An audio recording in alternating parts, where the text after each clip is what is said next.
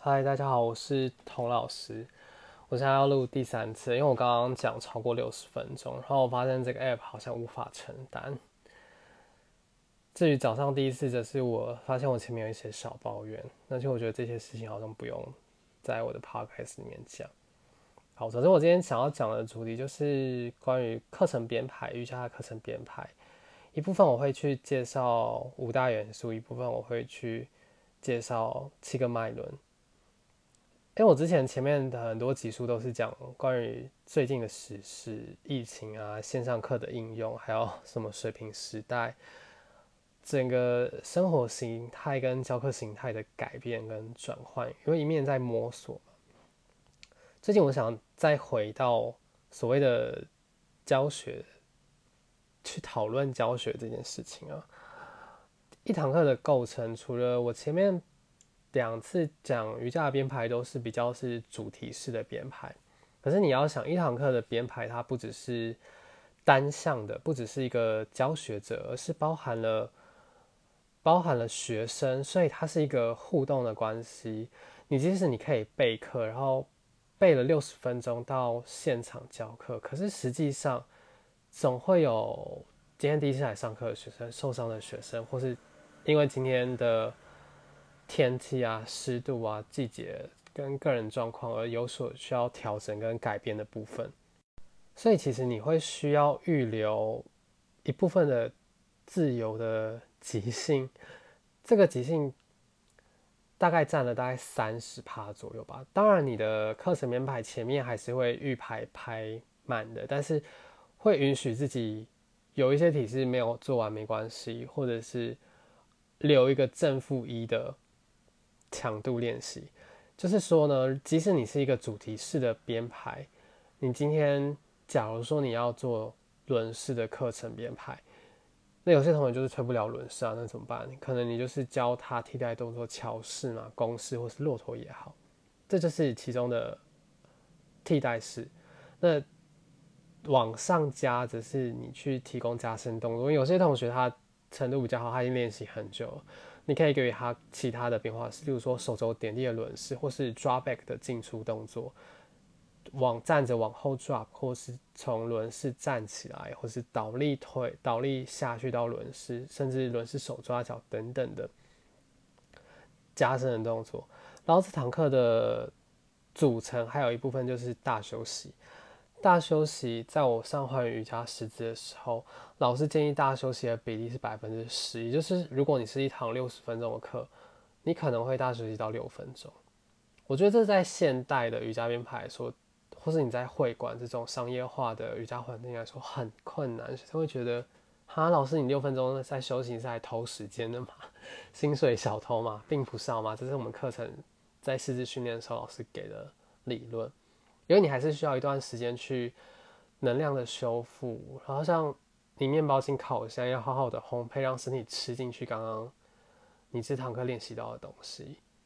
还有能量缓和下来，你的神经系统平衡之后再走出教室会比较好。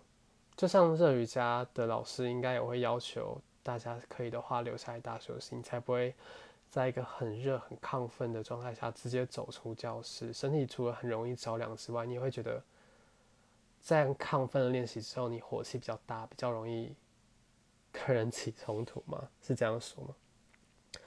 总之，大家休息百分之十，我觉得这相对来说有点困难，因为你想想看，你如果九十分钟课，你要九分钟的大休息，很多学生根本就直接离开教室，或是你说线上课，他就直接下线了，好不好？再是我要讲的是时间维度的编排啊，因为之前我想的都是想的都是主题式的编排，这比较像是只考量到现在或是单一这堂课的状态。可是随着你教学的时间比较久，可能你教一期课、期班、七月期班，它是两个月八堂课的这样的编排，或者你教三个月的代课、半年的课。一年的课，甚至有些学生跟我三年、四年的课的时候，你就要考量到他怎么去堆叠他的练习呢？例如说，你会想象他半年之后，你希望他半年之后带给身体怎么样的改变，或者是这一个学生他是私人课的话，他有一定的目标，你要怎么去堆叠他的练习？所以时间上你有分现在、过去、未来嘛？过去所奠基的基础是他过去瑜伽所学习到的技巧，或者是他曾经受伤啊，或是生活形态、生活习惯跟身体原本原先的条件，还有你可能前两周教的东西，要不要在这一周继续往下发展下去？这也是一堂课过去的层面。那至于未来的层面，的是我刚刚讲，你要怎么去。铺陈怎么去规划？其中一个例子是比较比较可以理解、比较简单的例子，就是像我有有一个学生，他是盘腿是比较受阻碍的，他可以单盘，可是他双盘比较受阻碍。这种时候，如果我要规划一整堂完全都是开髋的课程，对他来说相对门槛比较高，也比较有阻力。所以这些开髋的动作，即使今天的主题不是开髋，我都会。隐约的，在不同的课堂中进置入盘腿的练习，无论是单盘的扭转也好，单盘的坐姿前弯也好，或者是马面式这种一些单盘的动作，或是一些简单的格式的变化式、牛面式等等，去帮助他之后做开髋的动作。但是是分散在一堂一堂课里面，慢慢让他感觉到三个月之后或许会有所进展。那另外一个。例子就是，因为我们一堂课通常主题课很容易就是以一个高峰体式来规划。例如说，我今天教双脚背头，那我就会在这堂课去展示我怎么去拆解脚背头的不同的元素。除了上背柔软度、下背软度、臀部跟髋的外旋跟外展、腿内侧伸展这些，你可以。拆解成这些细部的元素，然后每个细部元素有它的体式库去编排这一堂课。之外，它有一部分是挑战的体式。怎么说呢？例如说，我编排一堂轮式的课程好了。如果只是就单一一堂课，只看像剖面，只看这个剖面的课，或者我今天只是代课带一堂课的话。我可能就简单的手伸展啊，腿伸展啊，呃，蛇式、弓式、桥式，再来就推轮式了，就顺顺顺顺的，大部分是伸展，然后一些站姿、一些肌力，就建立到轮式的行动。可是对于很多同学来说，他的柔软度是足够的，但是肌力不够。这种时候，如果我是长远的规划他的未来的话，我就会置入一些。例如说侧板式的变化，去让他身体侧边的肌群比较有力，跟肩膀区域慢慢建立他的肌肉量。还有我会在轮式另外一个行动是骨盆要上提嘛，大部分的同学是胸比较紧，或者是手臂比较没有力气。那再也是有可能是他腿后侧没有力量，骨盆上提的不够，所以我可能会练习桥式，让他锻炼腿后侧上提的力量。但是你要说侧板式跟桥式跟轮式有没有直接的关联呢？可能在一堂主题课里面，它不必要必然的存在。可是就长远的去规划，建立学生可能是三个月或半年的时程，而不单单只看这一堂课的时候，这些练习又是必要的。所以它是属于我这堂课未来的编排。这个。教课编排的成长，就是因为我带了三一堂课是有一个课是带了三年或者是四年的课，你已经长期熟悉跟这样的群体，知道有一些固定的学生他们怎么慢慢去发展他身体现在需要什么，然后你可以去尝试要怎么去帮他建立练习，所以就会有一种更长远的眼眼光，而不只是看这一堂课要怎么规划。所以我觉得除了一部分是即兴的空拍之外，一部分又是要留给未来的编排。至于即兴的空拍，我最近就是遇到一次，像我上礼拜三晚上的课，我本来想要编排一整堂是偏站姿肌力，还有后弯很饱满肌肉力量的课程，可是当天因为湿气很高又下雨，我垫子都铺开了，然后视讯的镜头也都打开，才发现，其实今天我好像不想要做这么多站姿。我已经敲了前面四到五个动作的暖身之后，我觉得不行，今天不是那种站姿的 day。我今天就是要整个是比较低的，要么就是坐姿各种扭转，然后开趴姿、开肩跟开髋的动作。顶多一些立足式，然后做脚背头。那堂课我就真的做了蛮多的扭转，结果做完还是有一些微微的出汗，很像能量校正的感觉，就把身体沉重的湿气感跟懒散感一扫而空。所以还是会有这样的时候，你已经进入了这堂教室，而且你又练了前面几个动作之后，发现今天不行。今天不是练这个序列的时机，所以这种时候，极星的部分就非常重要。这个极星也是依照我们过去的经验，你会如果像我一样是有规划不同心情的序列，或是不同需求的序列，怎么说？有点像是我刚刚讲，我需要消水肿的序列啊，我需要摆脱沉重负担的序列，我需要摆脱今天不想动情绪的序列。的时候会需要不同的练习，或者今天纯粹只是想要做一个扭转序列练习，这种时候你很快可以从脑子里面抓出你原本有的瑜伽序列跟一些小的片段，你就可以轻易的在这堂课后面可能四十五分钟把它另外组合编排成另外一堂课，所以我觉得即兴的能力也是非常重要的。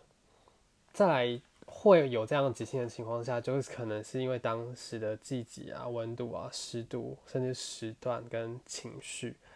季节来说，你看像夏天天气热的时候，你很容易出汗，你相对要做后弯就是非常容易。可是冬天如果冷的时候，你整个人缩在一起要做些后弯，就会需要特别多的暖身。所以有种时候，你可以顺应着这个季节，在夏天搭着这种加速器的感觉，很容易身体就。准备好做深度的体式，然后冬天的时候则做一些修复的体式去休息，像冬眠一样获取能量。但也你也可以反向的操作，因为夏天特别的热，特别的燥热，所以你做很多前弯的体式去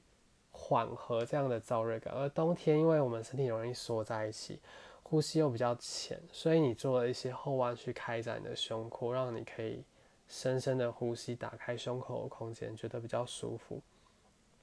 这种操作也是可以的。再来时段的操作，则是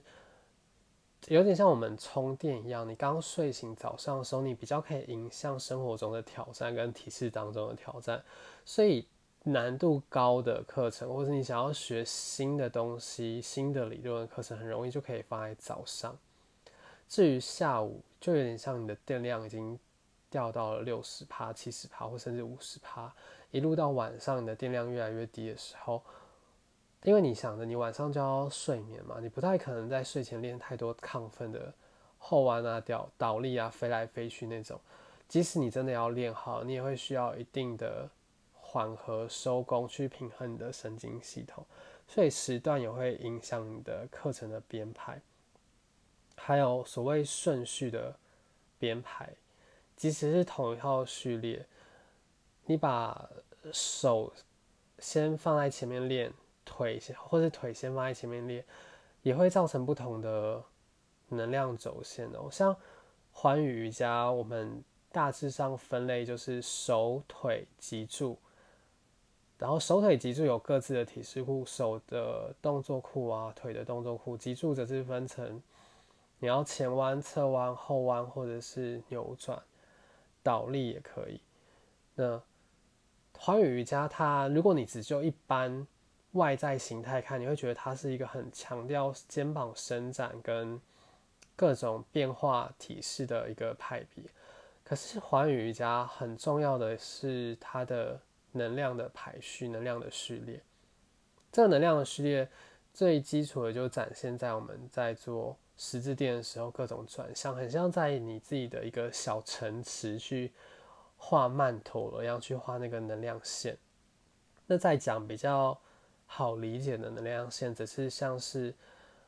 我们的动作，如果你从右肩膀的伸展开始，然后到左髋的伸展，怎么说呢？就是像我右肩可能选择三个体式之后，开始做腿的串联。这个腿的串联可以是英雄一啊、英雄三，然后回到弓箭步，或是半三角等等等等的这样子，就是三到五个腿的动作。那从如果你是从右肩到左腿这样子，就像像一个右肩到左腿的这个能量线。那右肩先做到左腿的话，就是一个下行的对角线的能量。第一个你会看你做的顺序，呃，你先从腿身体上身开始做，然后到下身的话，就是一个从上往下下行的能量线。然后你从如果是右肩到右腿，就是一个直线往下的能量；如果是右肩到左腿，就是一个对角线的能量。有时候我们也会在编排这堂序列去画你这堂课想要做的。能量线图，那这也是一个编排的技巧。那这堂课我也先不详述，很建议大家去上幻瑜伽编排的理论课，因为这堂课我想讲的比较多是关于五大元素跟呼吸法还有脉轮，会接触到这样子的开始，是我二零一四年的时候上 Kelly 老师的课，那时候在 Pure Yoga 进修，他那堂。五十小时的工作坊是讲关于呼吸法比较多，还有关于脉轮。会想上他课是因为我那时候跟了他三个月还是半年的课吧。他是一个很强调呼吸法的瑜伽老师，他自己练习八支吧。总之他在教哈达的时候，他前置的暖身会做一些四组跪姿，加上手臂的画圆绕圆的动作，借此让我们去伸展我们的侧肋背肌跟胸口。然后，当你的侧肋背肌、胸口的部位暖身展开有空间之后，你的肺部自然可以有比较多的活动空，比较多的肺活量吸进来的感觉。你可以呼吸的更饱满，然后你侧肋有更多的活动度。那时候我还没有开始接触到环宇瑜伽练习，练习的体式没有那么强烈。可是，在那一段期间，我跟他三个月到六个月的的课之后。我就竟然默默的解锁了脚踩一下这个动作，很很有趣的是，你透过一些，因为他的课也不至于到太困难，体式不会选择很艰难的体式，可是你在这些基础体式里面仔细的去品尝呼吸的时候，你就可以发现身体还有更多更多的空间。那我刚刚讲环宇瑜伽，它的排序会是用手腿。脊柱切分成不同的体式库，如果再多一点考量，就是能量层面，算第四个参考值。因为我想要把五大元素跟七个脉轮讲进这一节课，这一集 podcast 是，当你用不同的分类方式去观看瑜伽的体式，把它拆分成不同分类的时候，你会有不同的观点跟不同编排的形式。前面的主题课我可能是以脊柱为主，要做后弯的。主题，或是开髋的主题，或是前弯的主题、扭转的主题。那环宇瑜伽，你可以是走上行气的主题、下行气的主题。上行气的主题就是像你的腿的动作先做，以后你才做到肩膀的动作，这叫从腿到肩膀是一个往上的箭头嘛，往上的上行期。那从肩膀到腿，自然就是往下的下行期。你顺序的不同，造成能量轴线的不同，也会影响到你。练习之后，整个大休息的状态。那时候我在练环瑜伽的时候，我们的晨练啊，有晨练那时候都是三个小时，然后有一天就是练上行期的排序，一天是练下行期的排序。我发现练上行期那天的排序，因为我刚刚讲的嘛，我们大休息都很久，那时候练三个小时，不当然不可能就是真的大休息到十趴，但是也至少会休息个十五分钟到半小时，或者二十分钟。然后再练上行器那一天的排序，从腿的动作练练到手的动作，然后最后大休息的时候，因为那个能量是引导往上的，有点像冲向我的头脑部的感觉，所以那时候的大休息那一次，我就感觉特别的多梦，会有各种意识层次的，像梦境幻想，或者是想要飘起来的感觉。那至于是下行期，刚好就排在好像前一天或是隔天，就是刚好两天是排在一起的。下行期那一次做完我的大休息，感受的是我的身体不断的向地板往下沉，好像我从十楼坠落，一直往一楼方的方向有那种坠落感，或是往下钉的感觉，很像把你钉在地底往下钉，或是你是一片奶油融化进吐司，或是水融化进土壤，这样子一直往下的感受，所以这个能量也会影响到你今天练习的质地的感觉。那再来，我要讲其他的分类了。我讲到我们五大元素，五大元素有从土元素、水元素、火元素、风元素跟空元素。五大元素我今天也会只是简述而已，把它，因为五大元素它会影响，就是连接到我们的脉轮，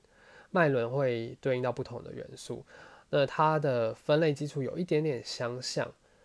可是我觉得五大元素它。没有像脉轮那么，就是 focus 在身体的特定区。五大元素对我来说比较像是一堂课的质地。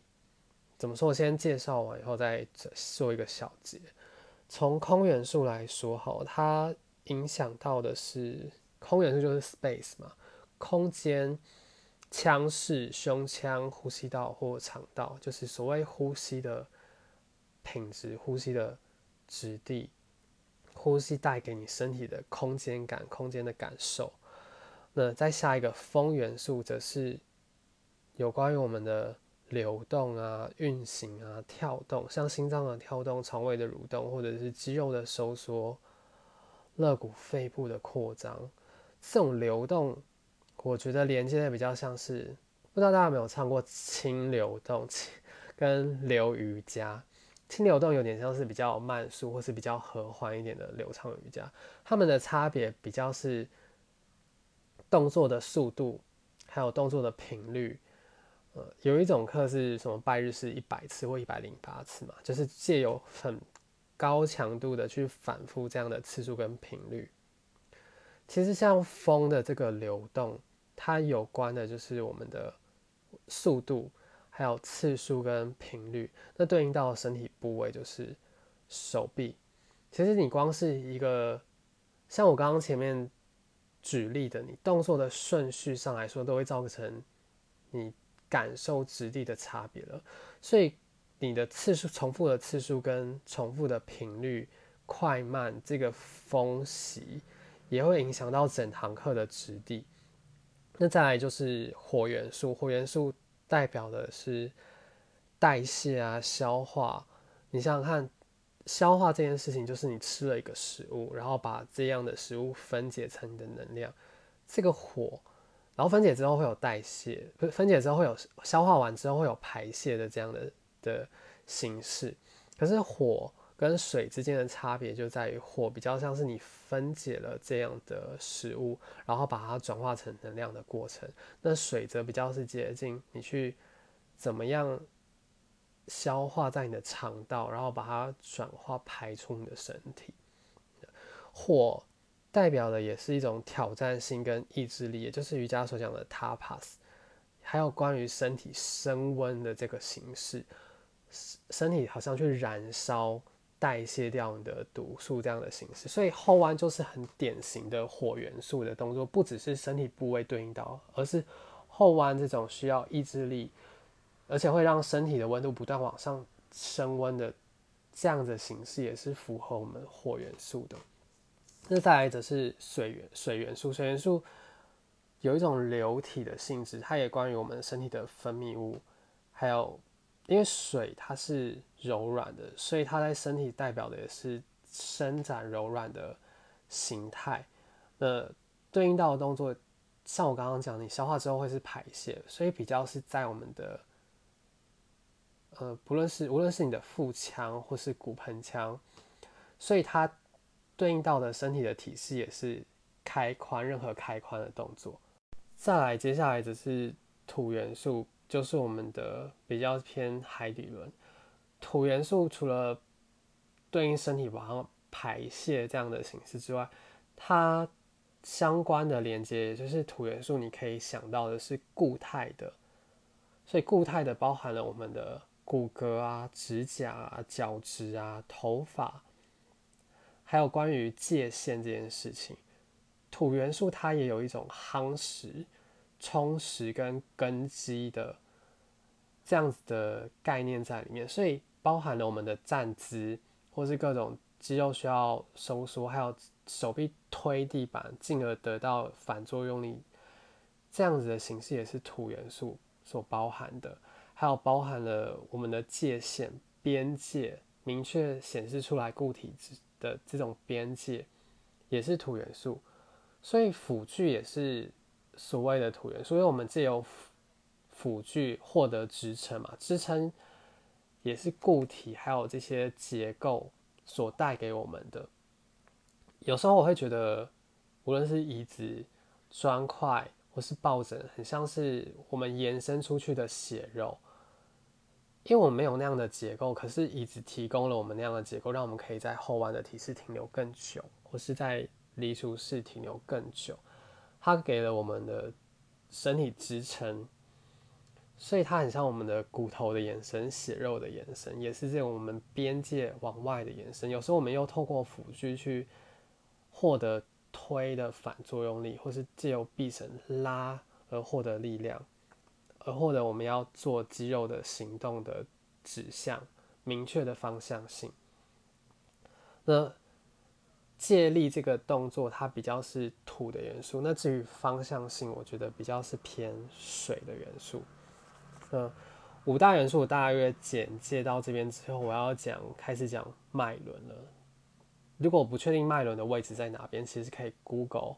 脉轮，然后 Google 就会给你一个很清晰的图。脉轮大致上七个脉轮，就是海底轮、生殖轮、脐轮。这个脐轮它包含不同的名称，像太阳神经丛啊，或是胃轮，有不同的称呼。也有一些人会说它是上腹还是上脐轮之类的。在第四个脉轮心轮，第五个脉轮喉轮，再接是接下来是眉心轮跟顶轮，就总共七个脉轮。这样七个脉轮会对应到体式的编排，是因为它会对应到我们身体的不同的部位，还有瑜伽不同的层面。所以那时候我在上 K 老师的工作坊的时候，他有一个游戏，是我们去想象，就是在自己先去建立不同这些脉轮有哪一些提示库，例如说海底轮有哪一些动作是对应到海底轮的动作，不要急着看书或急着查资料，而是。你可以玩啊，你就是翻开瑜伽之光，随便一个动作，然后你开始想这个动作它是关于哪一个脉轮，对应到哪哪一个脉轮，它不会完全是只对应到单一个脉轮。例如说，你看轮式，它对应到的是我们上旋要有空间，可是你腹部那一端要完全开展，所以它包含了我们的心轮跟脐轮、太阳神经丛的部分。那它也对应到我们骨盆的行动，所以也有包含了我们生殖轮啊。就简单的这个举例，它一个体式。所对应到的又有不同的脉轮，所以你其实我听到这边，你对于脉轮有一点概念的话，你也可以先按暂停，然后去建立自己脉轮的体式库。每一个脉轮，你去想大概三到五个动作。其实那时候玩的游戏就是你在每个脉轮抽出三个动作，然后把它编排成一堂一堂课。你想七个脉轮，每个脉轮如果两个动作或三个动作，二十一个动作。然后又有左右边，其实二十一个动作加上左右边，一堂六十分钟的课，很容易就可以把它编排完成了。所以透过脉轮去编排这一堂课，而且脉轮编排你可以是从海底轮一路到顶轮，或是你从顶轮到海底轮，这又结合了我们上下行气的能量走向。好，那我要开始讲，从海底轮讲起，海底轮所对应到的就是。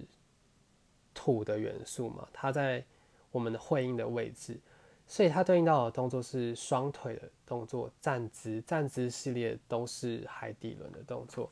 我自己的体式库呢，我会把它归纳像 Janusz Shasana，啊，香港里面有好几种 Janusz Shasana，尤其是脚跟在脚球上面那种转脚踝，或是你的臀部坐在脚跟上这种 Janusz Shasana，都很对应到海底轮，还有。穆拉邦达斯纳，穆拉邦达斯纳是根部锁印，是在瑜伽之光第一六五个动作它很像是，如果用口语描述，就像是束脚式。然后你把脚跟拉靠近骨盆以后，让你的脚跟立起来在脚球上面。这个部分我觉得都还对应到比较像接近伸直轮。可是当它下一个阶段很恐怖，就是你把脚跟本来是立在脚球上嘛，那你的脚趾又继续朝后，然后你的脚跟在接近地板，臀部就坐在你的脚掌上。臀部脚趾是朝后，臀部坐在你的脚跟脚刀的外侧上，这样转脚踝的动作就是根部锁印式。我我到现在还很难去解锁它，但它对应到就是我们海底轮动作。还有所谓的金刚坐姿，你的臀部坐在坐坐骨上嘛？哦，不对，你的坐骨坐在你的脚跟上，金刚坐姿。还有 Virasana，臀部坐在脚跟的内侧。Virasana 你可以参考瑜伽之光。第四十个动作还有不同的英雄坐姿的变化，这也是刺激到我们的海底轮。在生殖轮，它对应到的是水的元素，骨盆腔的区域，也就是它也有一个昵称叫性轮，另外一个名称叫性轮。它对应到的是我们很深层的情绪的感受，我们累积的情绪还没有没办法排解，没办法抒发的。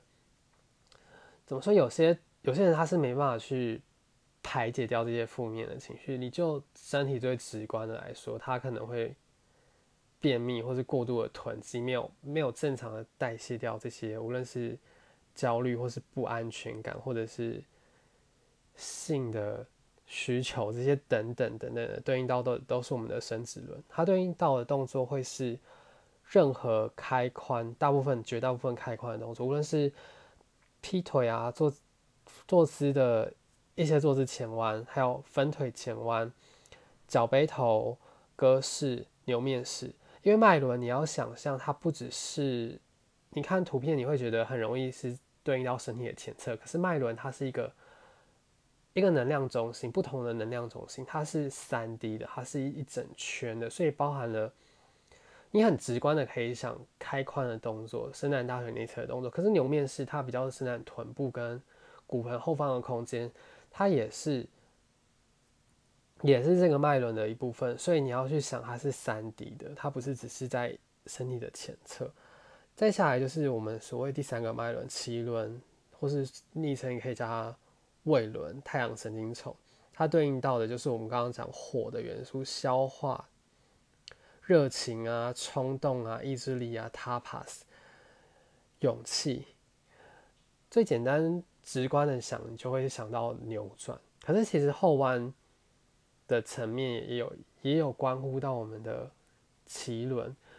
呃，后弯你会想，胸口的部分会对应到我们的心轮。可是腹部的部分，像是你想的趴着的公式的时候，你手抓脚，腹部是触地的。甚至你会感觉它压在地板上，这种时候它相对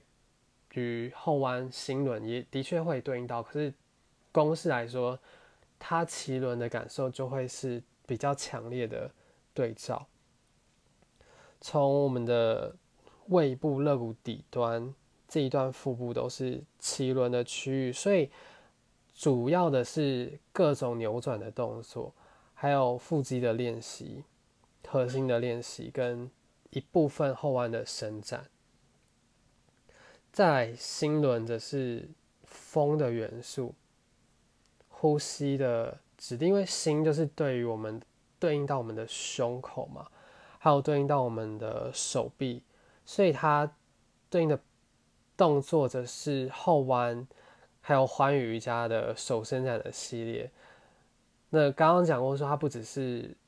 这个脉轮的前侧胸口的部分，你做牛面式的时候，对应到会是我们的肩胛骨内侧这一段上背的空间，也是所谓心轮对照的。还有手倒立啊，手平衡啊，所以不只是柔软度的动作，这些手臂支撑的动作，侧板式也都会对应到我们的心轮。我觉得从意志层面上来说，或是情感层面上来说，刚刚的奇轮它比较是偏向热情啊、冲动啊，或者是勇气，或是有所累积、累积的财富，或是你有有的能量。可是心轮比较关于爱，或者是奉献，或是给予的这样的层次。新轮像后弯，我刚刚讲的轮是它会对应到脐轮跟胸口嘛？你说像 Pincha 手肘倒立，因为它是一个手的动作，所以它对应到也是心轮比较比较多。或者说你是说下巴的倒立，胸骨的开展。它也会对应到我们的心轮，而下巴的倒立，它也会连接到下一个动作，所谓的喉轮，因为你是整个伸展开下巴的空间。喉轮对应的是甲状腺跟风的元素，还有我们的言语的表达、共振、共鸣、泛唱跟沟通。颈部、脖脖子的区域，脖子的动作。很直接的联想到的就是鱼式嘛，还有尖立啊、离除啊、下巴倒立啊，甚至脚背头。当你脚背头的时候，脚会卡在颈部的后方，也会对应到我们喉轮后方的空间。所以脚背头虽然它是开髋，对应到海底轮，可是它也有对应到你的头往后仰的时候，你喉轮也会刺激到。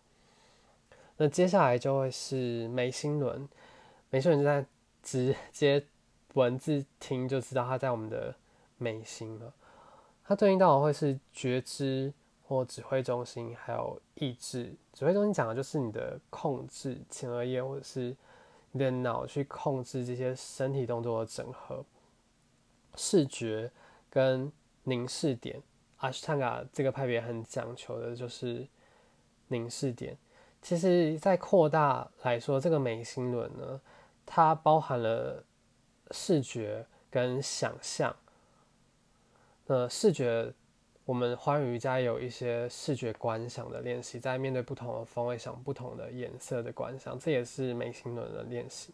那关于眉心轮，我觉得还有值得分享的，就是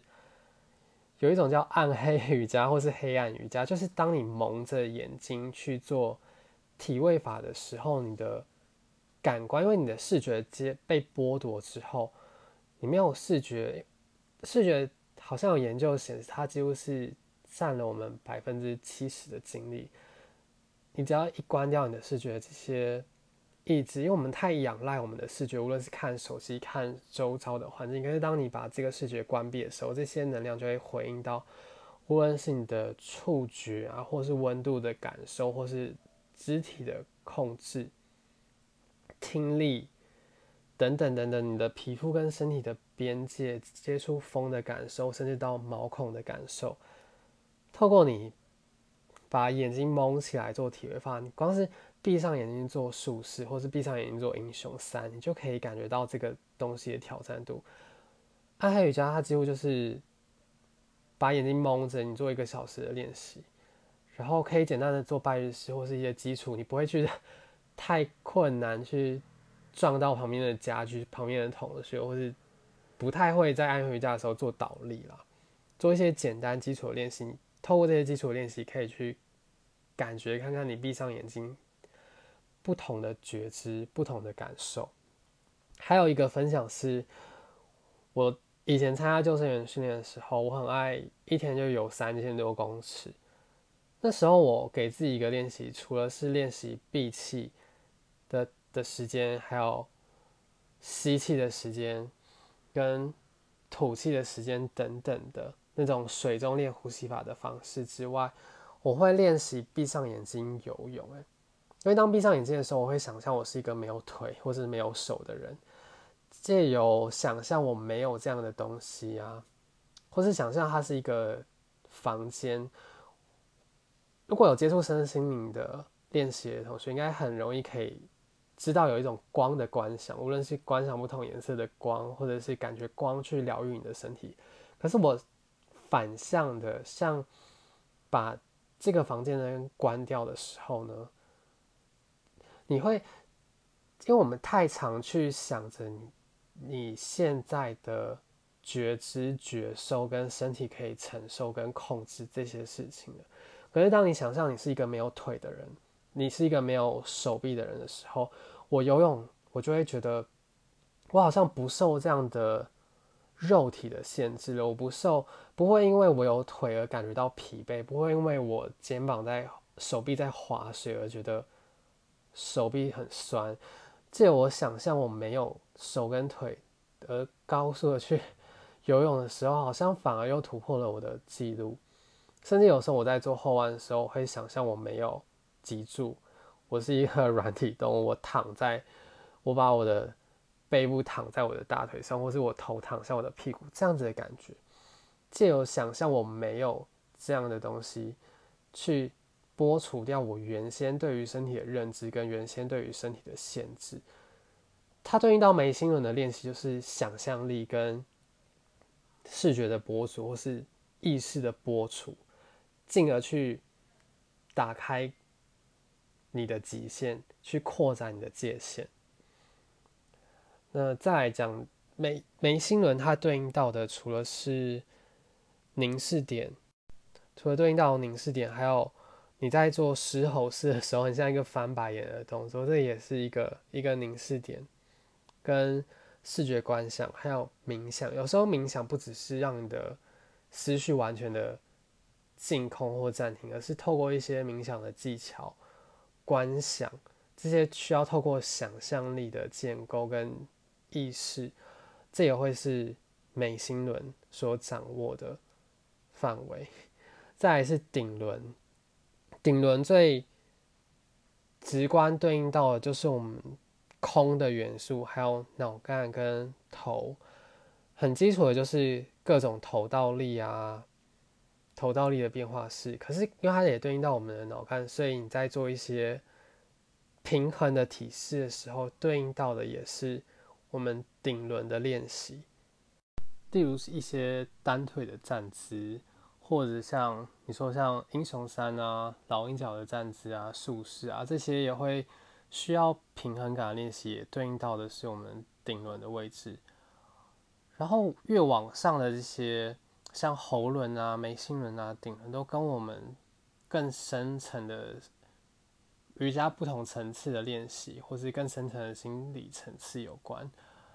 像喉轮对应到的，也包含了泛唱嘛。眉心轮还有一部分像在做呼吸法，如果你是做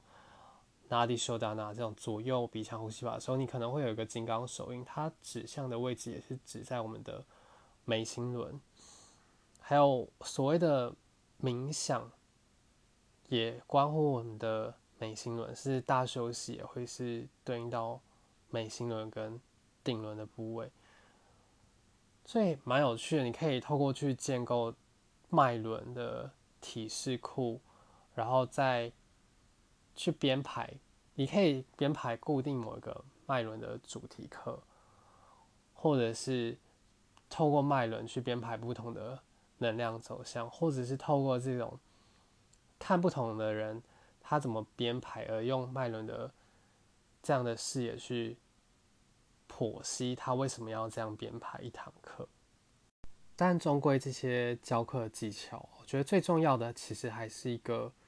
个人喜好，要知道自己喜欢什么，不喜欢什么体式，然后建构自己的个人风格、个人练习的路径。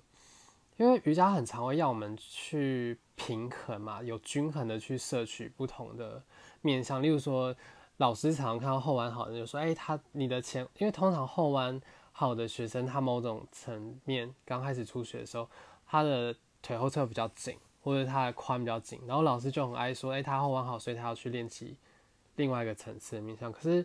我觉得不必然，你可以先发展完你的优势之后，你再一块一块的拼你的不擅长的部分。接下来会有一些。提问是我在不同的练习阶段，我常常问我自己的。借由这些提问，我会发现我当下的喜好，还有我当下练习的状态，甚至这个练习的状态会连接到我当下身心的状态。从比较浅显的，你最喜欢什么样的体式啊？我不确定大家有没有问过自己最喜欢什么样的体式。你练习瑜伽久了，你应该就会透过一个人的喜好去感觉到。他的个性吧，像我有问过我一个朋友，问他你最喜欢什么体式，然后他就说他喜欢，他喜欢下犬式，他最喜欢下犬式。然后那时候我心里听到的时候，就觉得天哪，你也太太正统了吧，或者说太 boring 了吧。他就是一个，我觉得他是一个有趣人啊。可是他对于房间不要有杂物，是要整理，有一定的执着嘛。或者他对于教学理念，我觉得他是比他愿意呈现出来的更在一个修行的正道上。相对下来，我好像就比较比较旁门左道，比较偏门。我最喜欢的体式，我应该就是不会选下卷式。即使过五年、十年，我觉得也很难去轮到下卷式。然后从最喜欢的体式，你可以去扩展，说有没有相同类系列的类似的系列，你也喜欢的体式。那么你要怎么暖身才能抵达到这一系列的体式呢？可以试试看用三种不同的路径去规划，到你想要抵达的那个体式，这样你就可以多三种编排了。然后再你可以去思考，你最讨厌什么体式？为什么？为什么讨厌这个体式？是不是有些地方需要克服，或是你不喜欢这个体式里面哪一些元素？那除了讨厌这个体式，你还讨厌哪些类似的系列吗？或者不同系列也好，你还讨厌讨厌哪些体式？因为你有这个讨厌的喜好好恶了嘛，所以你可以透过这个好恶去切分说。嗯，如果我今天真的要练习这个讨厌的提示，我要把它拆解成什么元素比较好入口呢？好，例如说我很讨厌卧青蛙，就是你如果说 Virasa，你只是躺着，臀部坐在脚跟内侧往后躺，可是卧青蛙就是你压北卡上，而且你是倒过来躺着的。这个其实我到现在还是觉得很鸡掰，很困难，所以我把它拆解成各种压北卡上的动作，还有各种。英雄腿的动作，无论是英雄腿往后躺，或是单侧英雄腿的坐姿前弯，或是英雄腿的脚背头、英雄腿的脚踩一下也好，我借由各种英雄腿的变化式，慢慢去先开场我大腿前侧的空间，还有各种脚踝的动作，各种压青蛙脚的动作，去抵达那边。这就是我从讨厌体式出发的思考。你可以再把它切得更碎一点，是不是因为你胸口的空间够，所以你在握青蛙的时候会觉得胸一直往下垮？还有鱼式不够熟练，所以在握青蛙的时候头顶很难好好的点地，所以就可以从其他的体式，从旁边旁敲侧击去拆解它，慢慢的去克服它。还有一个问题就是，你有没有你的年度目标呢？或是最近最想克服什么样的体式？考量自己要花多久的时间才能抵达？我们虽然都讲说瑜伽要慢慢来，或者是尤其是你是一个老师，你常常都是关照学生的需求，可是很少很少在要求自己要练习到什么样的程度。可是我觉得自我练习也是非常必要的，例如说。我以前的歌王跟拳功，我甚至上完环宇世界的时候，我的格人搭上来格兰达是一种，他是他的动作就是单边趴姿抓歌王，然后另外一边压青蛙脚是单盘。那时候我上世界的时候我还做不到，可是我一直一直想着我想要做到这个动作。中间即使是上一些工作坊，也没有老师去教这么进阶的体式，可是我就是借由。不同角度的歌王去拆解，还有各种手伸展跟髋的伸展，慢慢的去抵达那样的目标。所以我觉得有时候架设一个目标，不一定是以年为维度去计算，架设一个目标，然后透过你自己的拆解、自己的实验，慢慢抵达到这边，也是透过自己的身体去自学，借借由这些提问啊，让你的感受回到自己身上，而不是一直。一直去给予给予学生，或者一直去进修，通听别人，透过别人告诉你，而再获得那些知识，而是透过你的身体的实践来整合你过去所学的。所以今天的分享，我觉得大致上就先到这边吧。分享了一堂课的时序，过去、现在、未来，还有欢愉瑜伽能量走向的编排，跟五大元素、七个脉轮，最后还有一些喜好的提问。最后，我想稍微感谢感谢一下听众跟我身边的朋友，有时候会听了我的 podcast 以后私信我的 IG 或是脸书，跟我交流他的想法。很感谢 Tina Tina 老师，他很热情，他听完以后觉得对他有帮助，甚至主动想懂那我，很感谢他的金援资助。那也感谢马哥、Jenny、Randa、Kenny、小旭老师跟 Iris，有不时有时候会讯息跟我讨论交流他听完的心得。就跟 Kenny 聊天，我们有一次早上聊超久，聊一聊就觉得好像几乎可以再再录一集新的 p a r k 的新的主题。然后也谢谢 Iris 私信我的 IG，我收到你的鼓励。还有最后要感谢神神啊，神神其实他提供了我一个蛮好的麦克风，只不过到现在还没拿来用，是因为我还需要再去买那些转接头等等的。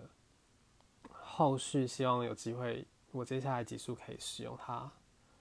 暂借我的我的高级麦克风。